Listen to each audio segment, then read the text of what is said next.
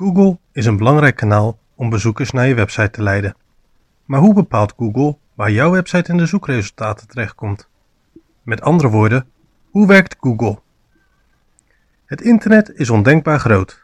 Op dit moment bestaan er ongeveer 1,8 miljard websites en elke minuut komen er websites bij. Logisch dus dat we niet alle informatie zelf kunnen scannen om de meest relevante resultaten te vinden. Daarom doet Google dit voor ons. Google heeft daarvoor robots ontwikkeld, ook wel spiders genoemd. Deze spiders zijn dag en nacht het web aan het scannen. Het scannen van websites wordt crawlen genoemd. Nadat een pagina op een website is gecrawled, wordt besloten door de spider of deze pagina wordt opgenomen in de database. Het opnemen van pagina's in de database van Google wordt indexeren genoemd. Je kunt dit het beste zien als een hele grote bibliotheek waar de pagina wordt bewaard tot deze wordt opgeroepen. Vervolgens opent iemand Google, voert een zoekwoord in en klikt op zoeken. Nu gaat het algoritme van Google aan de slag.